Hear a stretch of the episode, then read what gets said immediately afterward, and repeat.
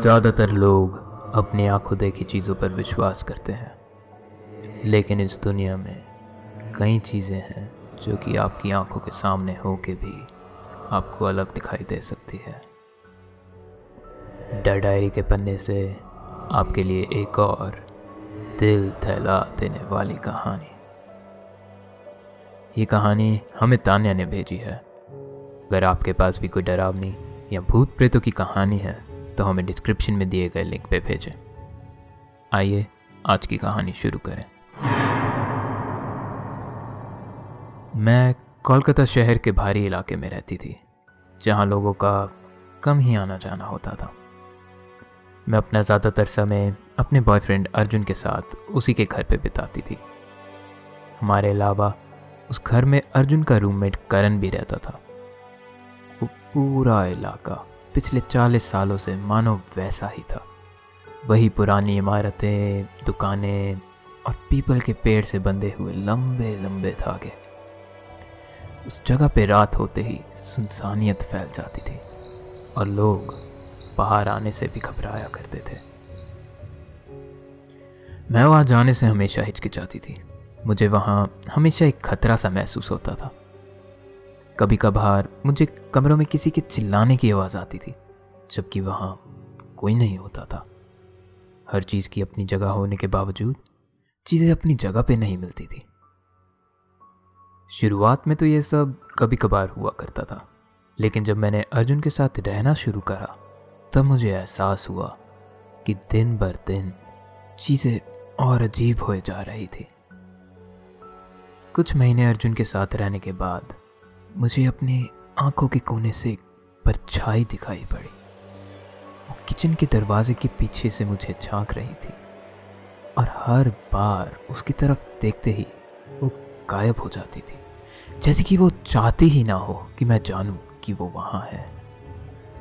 जरा सोचो कि कोई तुम्हें चुपचाप छुप छुप के देख रहा हो और जैसे ही तुम उसकी तरफ़ देखो, वहाँ कोई ना हो। ये सब हफ्तों तक चलता रहा, पर इस परछाई का ज़िक्र मैंने किसी से नहीं किया। एक रात जब अर्जुन और मैं बात कर रहे थे तो मुझे पता चला कि अर्जुन को भी कुछ हफ्तों से ये परछाई दिख रही थी। उस दिन मुझे विश्वास हो गया कि ये सब सिर्फ़ एक वहम नहीं, बल्कि सच्चाई थी। उस परछाई का हमें दिखाई देना अब महीनों से चलता आ रहा था। और हम ये सोचते रहे कि हमें कोई नुकसान नहीं पहुंचेगा। पर देखते ही देखते चीज़ों की हालात बदतर हो गए। जब हमने करण को उस परछाई के बारे में बताया, तब हमें मालूम पड़ा कि उस परछाई को हमारा उसके बारे में बात करना पसंद नहीं था, क्योंकि उसका ज़िक्र करते ही टेबल पे पड़ा हुआ कांच का ग्लास उड़ता हुआ दीवार से जा टकराया और चूर चूर हो गया। ये देख के हमारी आँखें खुली की खुली रह गई और हम बस एक दूसरे का मुँह ताकते रह गए। इस बात को अब कुछ दिन बीत चुके थे। मैं और अर्जुन नीचे लिविंग रूम में रात के कुछ तीन बजे मूवी देख रहे थे। करण कुछ दिनों के लिए अपने परिवार से मिलने बैंगलोर गया था तो घर पे हम दोनों के अलावा और कोई नहीं था। मूवी देखते देखते अब हमारी आँखें नींद से भरने लगी थी। कि तभी अचानक ऊपरी मंजिल से बहुत ज़ोर से ठड़ की आवाज़ आई। ये आवाज़ करण के कमरे से आई थी। हमने टीवी म्यूट करके छत की तरफ़ देखा और एकदम से हमें उसके कमरे से ज़ोर ज़ोर से किसी के चलने की आवाज़ आने लगी। अर्जुन, ये सुन के हमारी साँसें तेज हो गई। अर्जुन ऊपर आ जा, तुझे कुछ दिखाना है।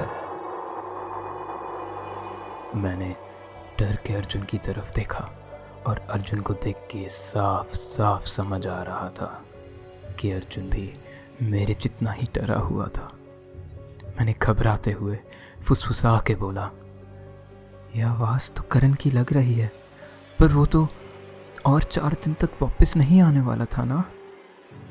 अर्जुन सिर हिलाते हुए धीरे से खिड़की की तरफ़ गया और बाहर झाँक के देखा तो करण की गाड़ी भी वहाँ नहीं थी। ये देख के अर्जुन और परेशान हो गया और डरते हुए सीढ़ियों की तरफ़ बढ़ा। जैसे ही वो सीढ़ियों की लाइट ऑन करने वाला था, उसी समय किसी ने करण के कमरे का दरवाज़ा एक ज़ोर की आवाज़ के साथ बंद कर दिया। मैं तेज़ी से अर्जुन की तरफ़ भागी और डर के मारे उसका हाथ ज़ोर से पकड़ लिया। हम सावधानी से सीढ़ियाँ चढ़ने लगे और करण के कमरे के बाहर पहुँचे। अर्जुन ने हिम्मत करके करण के कमरे का दरवाज़ा धीरे से खोला और तेज़ी से लाइट ऑन कर दी। कमरे को एक नज़र देखते ही हम दोनों बहुत चक्के रह गए। करण का पूरा कमरा तहस महस हो रखा था। अलमारी का सारा सामान ज़मीन पे पड़ा हुआ था। बेड के गद्दे भी कई जगहों से फाड़ दिए गए थे। उसके कमरे की खिड़कियाँ तक टूटी हुई थी।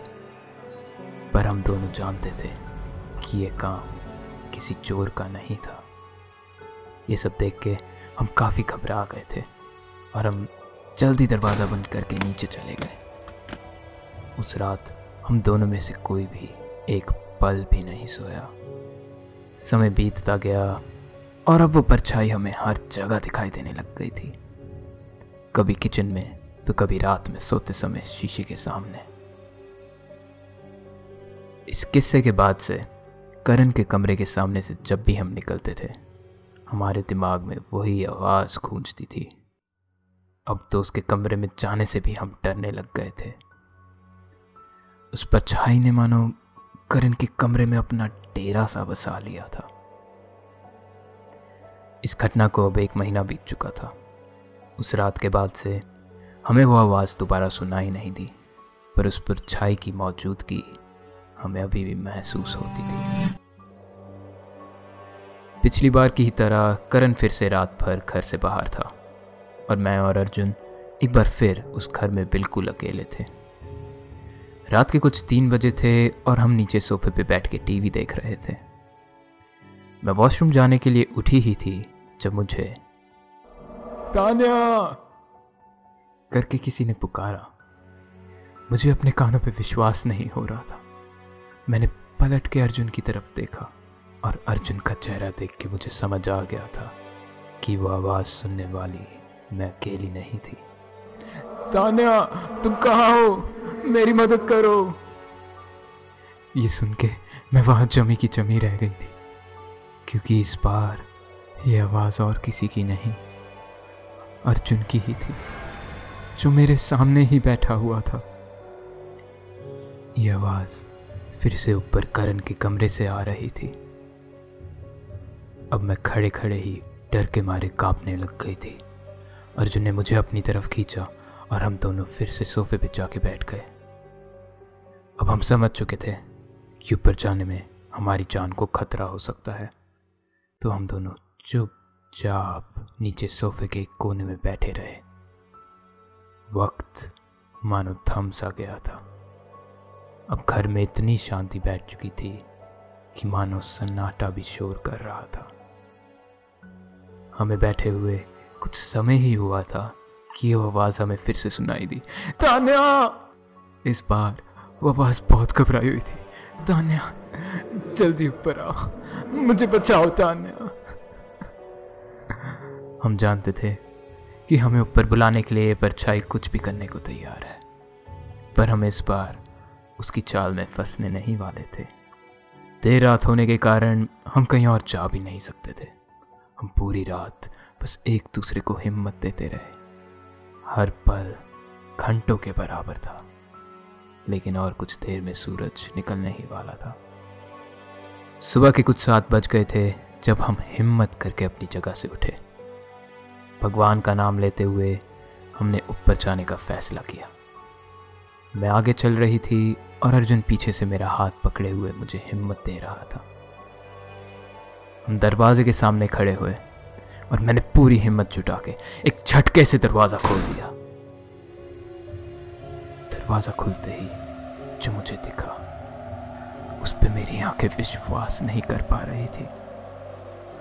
वहाँ खून से लथपथ अर्जुन की लाश पड़ी हुई थी।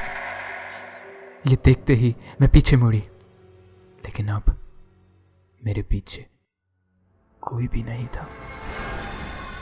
पर मुझे अब भी किसी का हाथ पकड़े होने का एहसास हो रहा था।